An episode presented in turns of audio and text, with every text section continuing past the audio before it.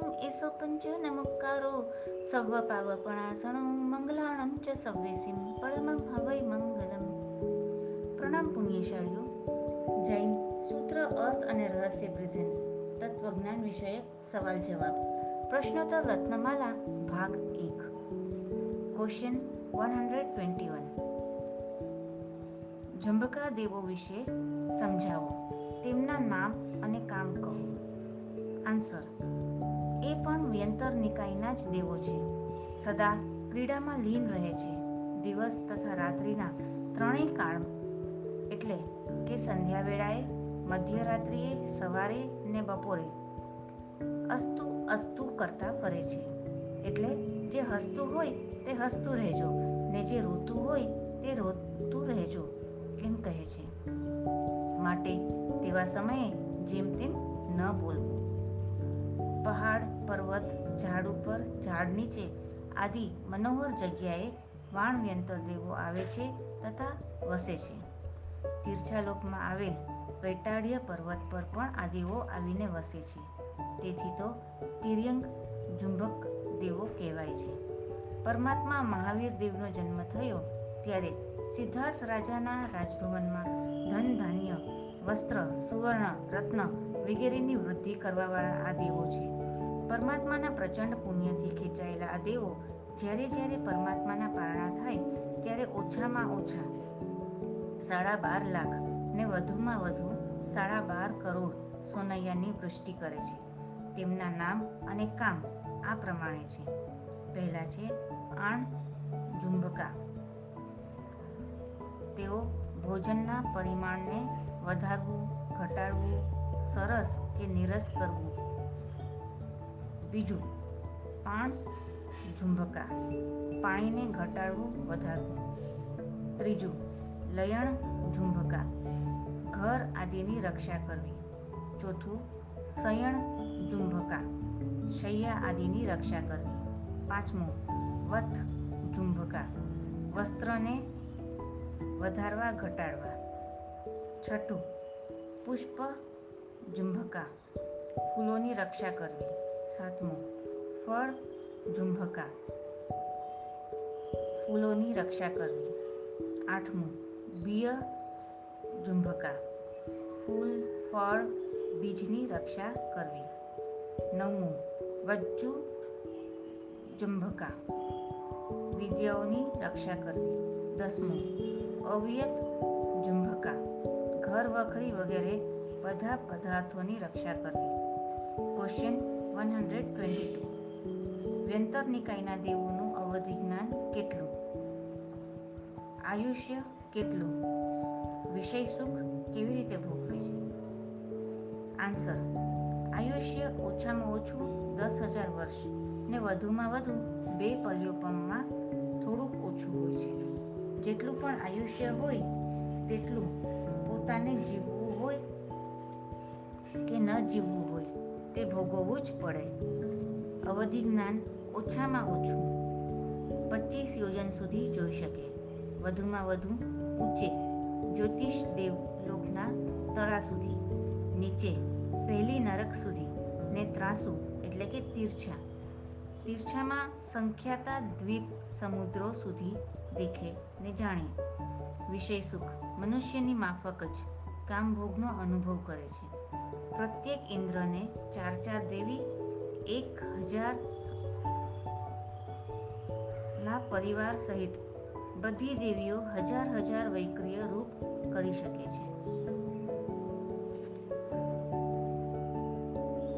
Question one hundred twenty three આ દેવ બનવાની તો મજા પડી જાય. શું કરીએ તો આવા દેવ બનાય? આન્સર સર્વે જીવો અનંતિવાર વાણવ્યંતરમાં ઉત્પન્ન થઈને આવ્યા, પણ એ પૌદ્ગલિક સુખથી સિદ્ધિ થઈ નહીં. વ્યંતર નિકાયના દેવો પ્રાય કરીને મોટા ભાગે મિથ્યાત્વી દેવો હોય છે, જે મરીને મોટા ભાગે એકેન્દ્રિય કે પૃથ્વીકાયમાં ચાલ્યા જાય છે ને અનંતા અનંત વર્ષો સુધી દુઃખ ભોગવે છે. વળી અકામ નિર્જરા કરતા કરતા ક્યારેક પાછા મનુષ્ય ભવ પામે છે. પરંતુ સત્ય જ્ઞાન વિના ગરજ સરતી નથી. આત્માનો ઉદ્ધાર થતો નથી. તેઓને એકબીજાની ઈર્ષ્યા સતાવતી હોય છે. તેઓ એકબીજાની દેવીઓને ઉપાડી જતા હોય છે. મારામારી કરે છે. વર્ષોના વર્ષો સુધી યુદ્ધો કરે છે. દેવી મરી જતા ઝૂરી ઝૂરીને રડે છે. શું તમે આવા દેવ બનવાનું પસંદ કરશો?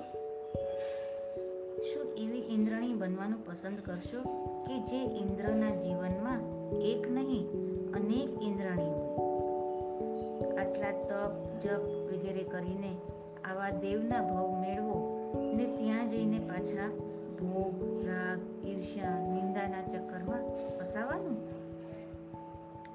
હું તારાથી બળવાન છું, તે બતાવવા યુદ્ધો કરવાના?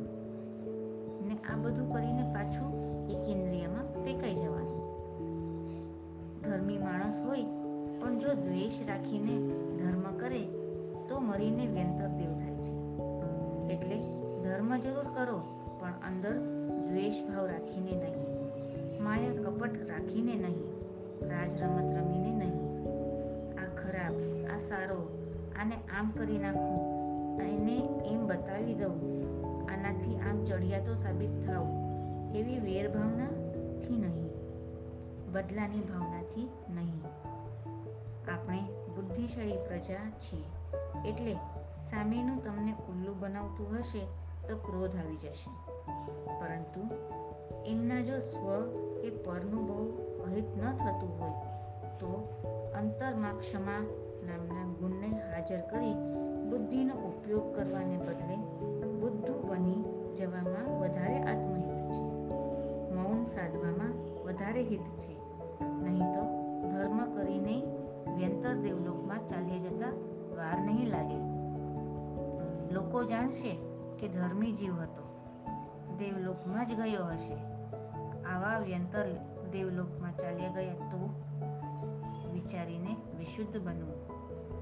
Question one hundred twenty four આપણી નીચે અધોલોકમાં બીજા કયા દેવો રહે છે? ને ક્યાં રહે છે? આન્સર. અધોલોકમાં ભવનપતિ દેવો રહે છે. આપણે જે રત્નપ્રભા નામની પૃથ્વીની સપાટી પર રહીએ છીએ, તે એક લાખ એંશી હજાર જોજન જાડી છે. જેમાં ઉપર નીચેના એક એક હજાર છોડી દો તો બાકીના વચ્ચેના એક લાખ અઠ્યોતેર હજાર યોજનમાં ભવનપતિ દેવો ને પહેલી નારકીના જીવો રહે છે. આ એક લાખ અઠ્યોતેર હજાર યોજનના એક ઉપર એક એમ પચીસ ભાગ કરો તો એકી સંખ્યાવાળા ભાગમાં એટલે કે એક, ત્રણ, પાંચ વગેરે નરકના જીવો રહે છે, જેને પ્રતર કહે છે. અને બેકી સંખ્યાવાળા ભાગમાં ભવનપતિ દેવો રહે છે, જેને અંતર કહેવાય છે. આમ કુલ બાર અંતર ને તેર પ્રતર છે. પ્રતર એક અને તેર ખાલી છે. Question one hundred twenty five ભવનપતિ દેવોના નામ કહો. આન્સર પહેલું છે અસુરકુમાર, બીજું નાગકુમાર, ત્રીજું સુવર્ણકુમાર. વિદ્યુત કુમાર પાંચમું અગ્નિકુમાર, છઠ્ઠું ઉદધિ કુમાર સાતમું દ્વીપ કુમાર આઠમું દિશી કુમાર નવમું વાયુકુમાર, દસમું સ્તનિત કુમાર કે મેઘ Kumar question one hundred twenty six આ દેવો ભવનપતિ દેવ તરીકે કેમ ઓળખાય છે? તેઓને કુમાર કેમ કહેવામાં આવે છે? આન્સર તેઓ મોટે ભાગે આવાસોમાં ને ભવનોમાં રહે છે. આવાસ મંડપ જેવા ને ભવનો નગરો જેવા હોય છે. એટલે તેમને ભવનપતિ કહેવાય છે. કુલ સાત કરોડ ને બોતેર લાખ ભવનો છે. દરેક ભવનમાં દેરાસર છે. તેઓ કુમારની માફક દેખાવામાં મનોહર, સુકુમાર તથા મૃદુ મધુર ગતિવાળા ક્રીડાશીલ હોય છે. આ દેવો હસે છે, રમે છે કિલ્લોલ કરે છે. છેલ બટાઉ કુમાર જેવા છે, માટે કુમાર કહેવાય છે. Question one hundred twenty seven પરમાધામી કોણે કહેવાય? તેઓના નામ આપો. આન્સર તે પણ એક પ્રકારના દેવ જ છે. ભવનપતિ દેવોમાં અસુર કુમાર નામના જે દેવ કયા તેમાંના જ કેટલાક વિચિત્ર સ્વભાવવાળા દેવ છે. જેમ આપણે ત્યાં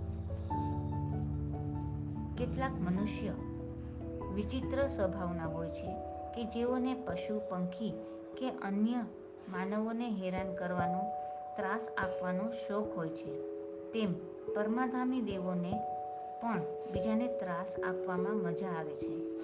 બીજાના દુઃખ જોઈને સુખી બને છે. બીજાની હેરાનગતિમાં આનંદ અનુભવે છે.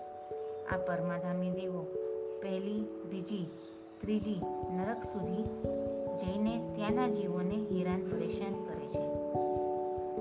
નરકના જીવોને ત્રાસ આપવાનું આ કાર્ય તેમને કોઈએ સોંપ્યું નથી. પણ પોતાના તેવા અટકચાળા, તોફાની સ્વભાવને કારણે તેઓ પોતાની રીતે જ નારકીને જુદા જુદા પંદર પ્રકારની પીડા આપે છે. તેથી તેઓ પંદર પ્રકારના છે. પહેલું છે અંબ, બીજું અંબરીશ, ત્રીજું સામ, ચોથું સંબલ, પાંચમું રુદ્ર, છઠ્ઠું વૈરુદ્ર, સાતમું કાળ, આઠમું મહાકાળ, નવમું અસીપત્ર, દસમું ધનુષ્ય, અગિયારમું કુંભ. વૈતરણી, ચૌદમું. ખરસ્વર, પંદરમું, મહાઘોષ. દેવગતિ એટલે સદગતિ. સદગતિ કરીને દેવગતિ મેળવવાની ઈચ્છાઓ કર્યા કરીને અંતે આવા પરમાધામી દેવ બની ગયા તો શું આવા પરમાધામી દેવ બનવા ઈચ્છો છો? Question one hundred twenty eight. કેવા જીવો પરમાગામી દેવ બને? આન્સર. જે જીવો બીજાને ત્રાસ આપતા હોય, હેરાન કરવાના સ્વભાવવાળા હોય, તેમાં જ તેમને આનંદ આવતો હોય તેવો પરમાધામી દેવ બની શકે. એવું માની લેવાની જરૂર નથી કે મેં આ જન્મમાં તો કાંઈ પાપ કર્યું નથી. એટલે હું પરમાધામી દેવ તો નહીં જ બનું. ભલે આ જન્મમાં આપણે એવું કાંઈ કાર્ય ન કર્યું હોય, પરંતુ આગલા અનંત જન્મોમાં શું કરી આવ્યા છે તે આપણને ક્યાં ખબર છે? સમજી લો કે આગલા કોઈક જન્મમાં એવું ક્રૂર પરને ત્રાસદાયક કર્મ કર્યું. એટલે પરમાધામી બનવા યોગ્ય પાપ કર્મ જમા કર્યું. પરંતુ પરમાધામી એ પણ દેવ છે. દેવોને હજારો વર્ષનું આયુષ્ય હોય. સુખશીલતાવાળું વૈક્રિય શરીર હોય. અવધિ જ્ઞાન હોય. હવે પરમાધામી દેવ બનવા માટે આ બધું પુણ્યકર્મ પણ જમા કરવું પડે કે નહીં? કોઈ પણ દેવ બનવા માટે આ બધું પુણ્યકર્મ તો જોઈએ જ્યાં સુધી એટલું પુણ્યકર્મ જમા ન થાય, ત્યાં સુધી પેલું પાપ કર્મ એટલે પરમાધમી બનવા યોગ્ય સત્તામાં પડ્યું રહે. જે ઘડીએ એટલું પુણ્યકર્મ જમા થઈ ગયું, તે ઘડીએ પેલું પાપ કર્મ ફળ આપવા માટે હાજર થઈ જશે ને પરમાધામી દેવની ગતિમાં જીવને લઈ જશે. આ તો એવું છે કે કઢી બનાવવી છે. તે માટે ચણાનો લોટ, ગેસ, તેલ, મસાલો બધું જ છે. પણ જ્યાં સુધી છાશ નથી, ત્યાં સુધી બધું એમને એમ પડ્યું રહેશે. જેવી છાશ મળે કે કઢી બની જશે. એક ઉદાહરણથી આ વાત સમજીએ. રાજા ધૃતરાષ્ટ્રને પચાસ જન્મો પહેલાં એવું બન્યું કે તે પોતે એક પારઘી હતો અને વૃક્ષ પર બેઠેલા પક્ષીઓને પકડવા સળગતી જાળ એને વૃક્ષ પર નાખી. તેમાંથી બચવા કેટલાક પક્ષીઓ ઉડી ગયા, પરંતુ તે આંધળા થઈ ગયા ને બાકીના નાના એકસો પંખીઓ બળીને ખાક થઈ ગયા. એને લીધે એણે એવું કર્મ બાંધ્યું કે પોતે આખો જન્મ અંધાપો વેઠે ને તેના સો પુત્રો એક સાથે હણાય. કર્મ તો બાંધી લીધું, પણ સામે સો પુત્ર પ્રાપ્ત થાય એવું પુણ્ય કર્મ તો જોઈએ. કે નહીં? પુણ્ય વગર તો એક પુત્ર પણ પ્રાપ્ત થતો નથી. ફરીથી માનવ જન્મ ને સો પુત્રો પ્રાપ્ત કરવા જેટલું પુણ્ય ભેગું કરતા કરતા બીજા પચાસ ભવ નીકળી ગયા. અને જ્યારે એટલું પુણ્ય જમા થયું, ત્યારે પચાસ જન્મ પહેલા કરેલું પાપફળ આપવા હાજર થઈ ગયું. પોતે આખો જન્મ અંધાપો વેઠ્યો ને તેના સો પુત્રો એકી સાથે હણાયા. માટે એવું પણ બની શકે કે કોઈ જન્મમાં તીવ્ર પાપ કર્મ કરીને આવ્યા હો પરંતુ દેવ બનવા યોગ્ય પુણ્ય કર્મ જમા ન હોય, તો આ જન્મમાં બાકીનું પુણ્યકર્મ કરીને પરમાધામી દેવના ભવમાં પણ પહોંચી જઈએ. માટે કોઈ ગતિ ઈચ્છવા જેવી નથી. ઈચ્છા કરવી એ જ અધર્મ છે. જેટલી ઈચ્છાઓ કર્યા કરશો, ભવમાં વધારો થતો જ જશે. માટે નિશ્ચય માનજો કે મોક્ષ સિવાય કાંઈ મેળવવા જેવું નથી. Question one hundred twenty nine શું પરમાધામી દેવો પોતે પાપ કર્મ ન બાંધે? તે કેવી રીતે આન્સર પરમાધામી દેવો પણ બીજાને દુઃખ આપવાને કારણે પાપ કર્મ બાંધે. મરીને તેઓ તે કર્મને ભોગવવા અંડગૌલિક મનુષ્ય તરીકે ઉત્પન્ન થાય.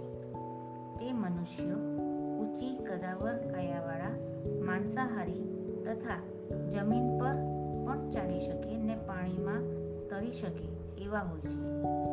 રત્ન દ્વીપના વેપારીઓ ને દરિયામાંથી રત્નો લેવા હોય છે. જળચર પ્રાણીઓ પોતાને ગળી ન જાય, દૂર રહે ને દરિયામાં ડૂબી ન જવાય. તે માટે તેમને આ અંડગૌલિક મનુષ્યોના અંડકોષમાં રહેલી ગોળીઓની જરૂર પડે છે. તે મેળવવા માટે આ વેપારીઓ મોટા વાહણમાં મોટી ઘંટીના એક પડ ઉપર ખૂબ બધા માંસના ટુકડા ગોઠવીને ઘંટીના બીજા પડને પાછળ છુપાઈ જાય છે. વચ્ચે દરિયામાં માંસના પેકેટ ફેંકે છે. તેની સુગંધથી આકર્ષાઈને અંડગૌલિક મનુષ્યો, જે પરમાધામીના જીવ હતા. માંસ ખાવા માટે છેક ઘંટીના પડ પર આવીને બેસી જાય છે. તક જોઈને વેપારીઓ ઘંટીનું બીજું પડ તેમની ઉપર ગોઠવે છે. ને લગાતાર છ મહિના સુધી તેમને પીલવાનું ચાલુ રાખે છે. છેવટે ભયાનક પીડા સહન કર્યા બાદ છ મહિને તેઓ મરે છે. વેપારીઓ તેમનું શરીર પીલાયા બાદ રહી ગયેલી ગોળીઓ મેળવે છે. ચમરી ગાયની પૂંછડીના સુવાળા વાળના બે છેડે આ ગોળીઓ લગાડીને કાન ઉપર લટકાવી તેઓ દરિયામાં ડૂબકી મારે છે. અંડગૌલિક બનેલા પૂર્વભવના આ પરમાધામી દેવો મરીને પોતાના કર્મો પ્રમાણે દુઃખો ભોગવવા નરકના જીવ તરીકે નરકમાં પહોંચી જાય છે. હજી પણ લાગે છે કે સદગતિ માંગવા જેવી છે? અંડગૌલિક મનુષ્ય કે પરમાધામી દેવ જેવા ભાવમાં પહોંચી ગયા તો? જ્યાં સુધી મોક્ષથી ઓછું કંઈ માંગવા જેવું જેવું જ નથી. એ ભાવના હૃદયમાં ફિટ નહીં બેસે. ત્યાં સુધી રખડવાનું નક્કી જ છે. જો સ્ટેશન નક્કી થઈ જાય, તો જ મંજિલે પહોંચી શકાય. ક્વેશ્ચન વન હંડ્રેડ થર્ટી ભવનપતિ દેવોની ઊંચાઈ, આયુષ્ય તથા શ્વાસોશ્વાસ વિશે જણાવો. આન્સર ભવનપતિ દેવોની ઊંચાઈ સાત હાથની છે. ભવનપતિ દેવોનું ઓછામાં ઓછું આયુષ્ય દસ હજાર વર્ષનું છે. કોઈ પણ પ્રકારના દેવ હોય તેનું ઓછામાં ઓછું આયુષ્ય દસ હજાર વર્ષ તો હોય જ. આ આયુષ્ય પાછું નિરૂપ, નિરૂપક્રમ હોય છે. એટલે કે વચ્ચેથી તૂટે નહીં. એટલે વ્યંતર કે પરમાધામી દેવ જેવી ગતિમાં ચાલ્યા ગયા એટલે ઓછામાં ઓછું દસ હજાર વર્ષ તો ત્યાં તૂટાવાનું જ. પરમાધામી એટલે ભવનપતિમાં અસુર નિકાયના દેવો. આ અસુરકુમાર નિકાયના દેવોનું આયુષ્ય તો એક સાગરોપમથી અધિક હોય છે. બોલો, હવે ઈચ્છા કે અનિચ્છાએ આ સાગરોપમ સુધી આ ગતિમાં ઠુકાયા કરવાનું જ.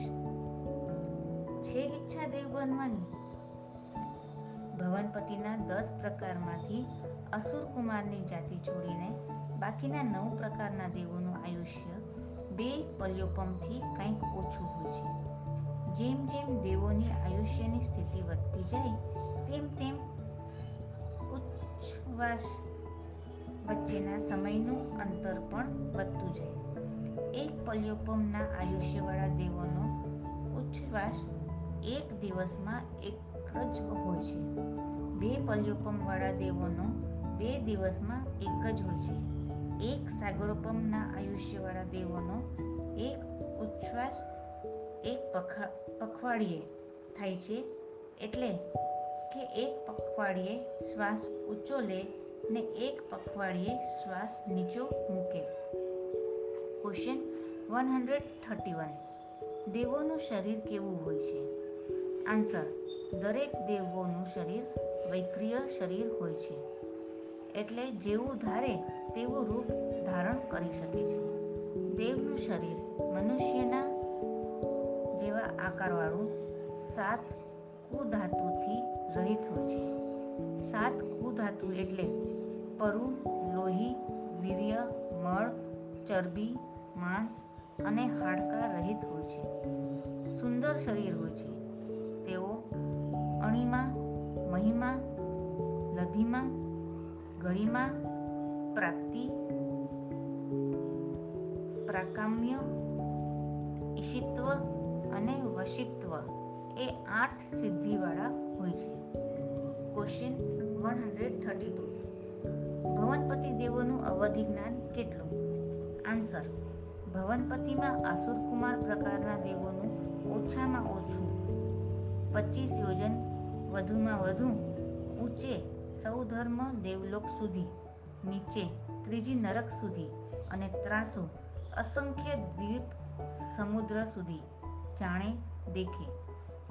જ્યારે બાકીના નવ પ્રકારમાં ઓછામાં ઓછું પચીસ યોજન સુધી ને વધુમાં વધુ ઊંચે જ્યોતિષનું ઉપરનું તળું, નીચે પહેલી નરક અને તીર્છા સંખ્યાતા દ્વીપ સમુદ્રો સુધી દેખેને જાણે. Question one hundred thirty three દેવો આહાર લે છે. ભવનપતિ દેવો વિશેષ સુખ કેવી રીતે ભોગવે? આન્સર દસ હજાર આયુષ્ય, આયુષ્યવાળા દેવો એક દિવસ છોડીને એક દિવસ આહાર લે છે. પલ્યુપમના આયુષ્યવાળા દેવો કોઈ બે દિવસ છોડીને, કોઈ ત્રણ દિવસ છોડીને, તો કોઈ નવ દિવસ છોડીને આહાર લે છે. સાગરોપમના આયુષ્યવાળા દેવોનું જેટલા સાગરોપમનું આયુષ્ય હોય તેટલા હજાર વર્ષ પછી આહાર લે છે. એટલે કે એક સાગરોપમના આયુષ્યવાળા દેવો એક હજાર વર્ષે એકવાર આહાર લે છે. ભવનપતિ તથા વ્યંતર દેવો મનુષ્યની માફક જ કામસુખ ભોગવે છે. Question one hundred thirty four દેવોને વેદના થાય છે? આન્સર સામાન્ય રીતે દેવોને સાતા સુખ વેદના જ હોય છે. ક્યારેક અસાતા દુઃખ વેદના થઈ જાય તો તે અંતર્મુહૂર્તથી વધારે સમય રહેતી નથી. સાતા વેદના પણ લાગ લગાડ છ મહિના સુધી એક સરખી રહી પછી બદલાઈ જાય છે. Question one hundred thirty five ભવનપતિ દેવોમાં કુલ કેટલા ઇન્દ્રો છે? અને કયા? આન્સર, ભવનપતિ દેવોમાં ઉત્તર દક્ષિણ દિશાને આશ્રયને બે વિભાગ છે. દરેકમાં દસ ઇન્દ્ર છે, એટલે કે ઉત્તરના દસ ઇન્દ્રને દક્ષિણના દસ ઇન્દ્ર. એમ કુલ વીસ ઇન્દ્રો છે. ભવનપતિની રાજધાની તીર્છાલોકના અરુણવર દ્વીપ સમુદ્રમાં, ઉત્તર દિશાના અસુરકુમારના ઇન્દ્ર બલેન્દ્રની અમરચંચા નામની રાજધાની છે ને બીજા નવ નિકાયના દેવોની પણ રાજધાની છે. તેવી જ રીતે દક્ષિણ દિશામાં અસુરકુમારના ચમરેન્દ્રની ચમરચંચા નામની રાજધાની છે ને બીજા નવ નિકાયના દેવોની પણ રાજધાની છે. Question one hundred thirty six દેવોના જન્મ અને તેમની શક્તિ વિશે જણાવો. આન્સર દેવો પોતાની ગતિમાં તૈયાર શરીર સાથે ઉત્પન્ન થાય છે. દેવો ફૂલ જેવી શૈયા પર બત્રીસ વર્ષના યુવાન જેવો જન્મે છે. તેથી તેમના જન્મને ઉપપાત જન્મ કહેવાય. દેવો પાસે વિશેષ પ્રકારની શક્તિ હોય છે. આપણને ન સમજાય તેવી રીતે તેઓ ચમત્કાર સર્જી શકે છે. આ શક્તિને વૈક્રિય લબ્ધિ કહેવાય. તેઓ પોતાના હજારો રૂપ બનાવી શકે છે ને એકદમ અદૃશ્ય પણ થઈ શકે છે. તેઓની ઝડપ ભયંકર હોય છે. તેઓ જમીન પર ચાલતા નથી. તેઓ આકાશમાં ચાલી શકે, ઉડી શકે છે. તેઓ પૃથ્વી પર આવે ત્યારે જમીનથી ચાર આંગળ અંતર જ રહે છે. દેવોને પસીનો થતો નથી. દેવોને કોઈ રોગ થતો નથી. દેવોની આંખો સદાકાળ ખુલ્લી રહે છે. આપણી જેમ પાપણ મીચવાનું ને ખોલવાનું કામ દેવો નથી કરતા, તેમની આંખમાં આંસુ આવતા નથી. દેવોનું રહેઠાણ દિવ્ય વિમાન કે ભવનમાં હોય છે. તેઓ પોતાના પ્રભાવથી નવા વિમાનો બનાવી દુનિયાભરમાં ફરવા જઈ શકે છે. તેઓનું શરીર તેજસ્વી હોય છે. તેઓની શક્તિ અને પ્રભાવ પ્રચંડ હોય છે. Question one hundred thirty seven આમ તો દેવોની શક્તિનું આટલું સુંદર વર્ણન કરો છો ને પાછા દેવ બનવાની ઈચ્છા કરવાની ના પાડો છો. આવો વિરોધાભાસ કેમ? આન્સર ભલે દેવોમાં આટલી સરસ શક્તિ હોય કે ગમે તેટલો વૈભવ હોય, પરંતુ આ બધું ટેમ્પરરી છે. ભાડાના ઘરમાં જવું છે. કોઈ તમને એમ કહેશે કે સાત માળનો સુંદર બંગલો તમને રહેવા આપીએ, પરંતુ ફક્ત ત્રણ મહિના માટે જ. પછી પાછા તમારે નાનકડી ગંધાતી ઝૂંપડીમાં જ રહેવા જવાનું છે. તો તમને ગમશે ખરું? તમે શું કહેશો કે ભાઈ, મને સાત માળનો બંગલો નથી જોતો.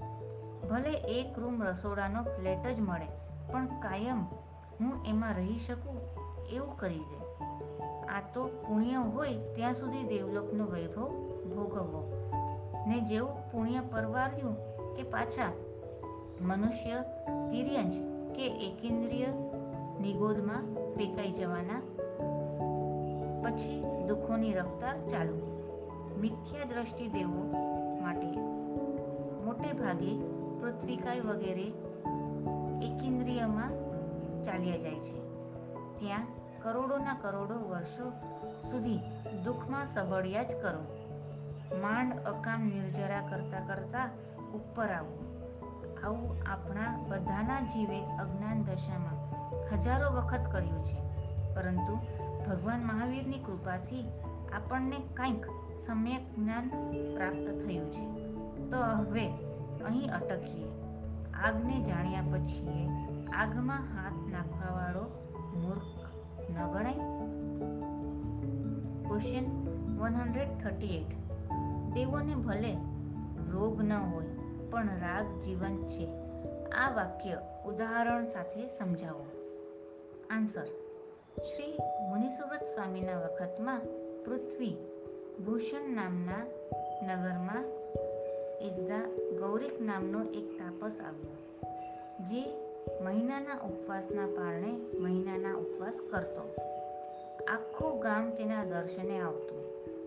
પણ તે જ ગામના કાર્તિક શેઠ આ તાપસ મિથ્યાત્વી હોય તેના દર્શને ન ગયા. તાપસે કાર્તિક શેઠને નમાવવાનો નિર્ણય કર્યો.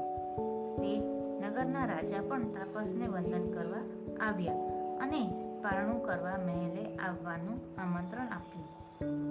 તાપસે કહ્યું, જો કાર્તિક શેઠ મને પીરસે, જમાડે, તો આવું. રાજાનો હુકુમ થયો એટલે કાર્તિક શેઠને જવું પડ્યું. પીરસવા માટે નીચે નમ્યા એટલે કેવો નમાવ્યો કરીને પોતાના નાક પર આડી આંગળી ઘસી કેવું નાક કાપ્યું એમ શેઠને સંજ્ઞા કરી. શેઠને ઘણું લાગી આવ્યું. દુઃખ થયું. જો પહેલાં દીક્ષિત દીક્ષા લીધી હોત તો આવો વખત ન આવત. એવું વિચારી દીક્ષા લીધી. બાર વર્ષ સુધી ચારિત્ર પાળી પ્રથમ દેવલોકમાં સૌધર્મ નામના ઇન્દ્ર થયા. ગૌરિક તાપસ પણ ઘણું ઘોર પણ મિથ્યાત્વ તપ કરી એ જ સૌધર્મ દેવલોકમાં ઇન્દ્રનું વાહન એરાવત હાથી થયો. નવા ઉત્પન્ન થયેલા હાથીએ અવધિ જ્ઞાનથી જાણી લીધું કે એ જ કાર્તિક શેઠ ઇન્દ્ર થયા છે. હવે શું થાય? ઇન્દ્રને સવારી ન કરવા દેવા ઘણા તોફાનો કર્યા. આમ તેમ ભાગવા લાગ્યો? અનેક રૂપ કરવા લાગ્યો. હાથીના આ તમાશાથી ઇન્દ્ર વિચારમાં પડ્યા. પોતાના અવધિ જ્ઞાનથી જાણ્યું કે આ તો ગૌરિક તાપસનો જીવ છે. એટલે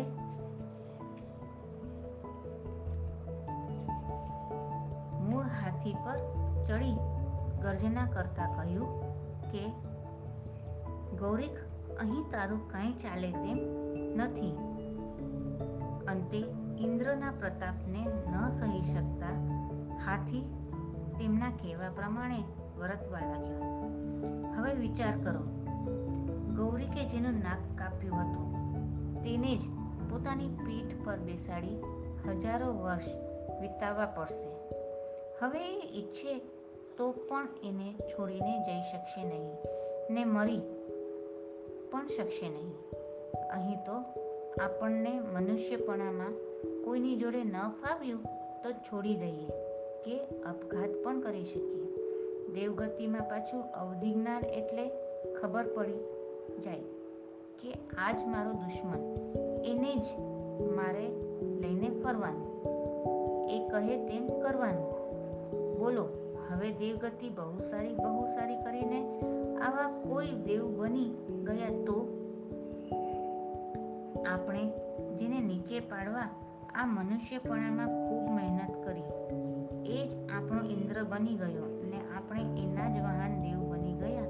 તો જે પલ્યોપમ કે સાગરોપમનું આયુષ્ય મળ્યું હોય તો કેમ પસાર કરવું? શું આવી દેવગતિ તમે ઈચ્છશો કે જે જ્યાં રાગ અને દ્વેષ જીવંત જ છે? રાગ છે માટે જ દ્વેષ છે. રાગ જાય તો દ્વેષ બચે જ નહીં. મારા છોકરાને કોઈ બે લાફા મારશે તો મને સામેના પર દ્વેષ આવશે. કારણ કે મને મારા છોકરા પર રાગ છે માટે રાગ જાય તો દ્વેષ આપોઆપ ચાલ્યો જાય. માટે તો તીર્થંકર વિતરાગ કહેવાય છે. વિત દ્વેષ નહીં. આમ દેવો પણ રાગ દ્વેષથી ભરેલા છે. દેવો પણ ઈર્ષ્યા ને અતૃપ્તિથી પીડાતા હોય છે. આવા દેવ બનવાનું પસંદ કરશો? Question one hundred thirty nine ભવનપતિ દેવો અધોલોકમાં, વ્યંતર દેવો મધ્યલોકમાં, તો જ્યોતિષક દેવો ક્યાં છે? આન્સર જ્યોતિષક દેવોના વિમાન પણ મધ્યલોકમાં જ છે. સમભૂતલાથી સાતસો નેવું યોજન ઊંચે તારાના વિમાન. ત્યાંથી દસ યોજન ઊંચે, સૂર્ય. ત્યાંથી એસી યોજન ઊંચે, ચંદ્રના વિમાન. ત્યાંથી ચાર યોજન ઊંચે, નક્ષત્રના વિમાન. ત્યાંથી ચાર યોજન ઊંચે, બુધના. ત્યાંથી ત્રણ યોજન ઊંચે, શુક્રના. ત્યાંથી ત્રણ યોજન ઊંચે, બૃહસ્પતિના. ત્યાંથી ત્રણ યોજન ઊંચે, મંગળના. ત્યાંથી ત્રણ યોજન ઊંચે, શનિશ્વરના. વિમાન છે. સર્વ સ્થાનને તારાના વિમાન એકસો ને દસ યોજનમાં છે. કુલ એકસો દસ યોજનમાં જ્યોતિષકના બધા વિમાન આવી જાય છે. Question one hundred forty. જ્યોતિષક દેવો કેટલા પ્રકારના? ને તે જ્યોતિષક કેમ કહેવાય છે? આન્સર. જ્યોતિષક દેવો દસ પ્રકારના છે. ચંદ્ર, સૂર્ય, ગ્રહ, નક્ષત્ર, તારા એ પાંચ જ્યોતિષી વિમાનો. અઢી દ્વીપમાં મેરુ પર્વતની આસપાસ ફરે છે. માટે ચર કહેવાય. અઢી દ્વીપની બહાર પણ સૂર્ય વગેરેના વિમાનો આવેલા છે. તે સ્થિર છે. આમ પાંચ ચર ને પાંચ સ્થિર એમ કુલ દસ પ્રકાર છે. આપણને જે સૂર્ય, ચંદ્ર, તારા દેખાય છે, તે દેવોના વિમાનો છે. તે વિમાનો તેજસ્વી હોવાથી તેમાં રહેનારા દેવો જ્યોતિષક દેવો કહેવાય છે. હવે આગળના સવાલ જવાબ આપણે નેક્સ્ટ ઓડિયોમાં જાણીશું. જીન આજ્ઞા વિરુદ્ધ કાંઈ પણ બોલાયું હોય તો મિચ્છામી દુક્કડમ પ્રણામ, અસ્તુ.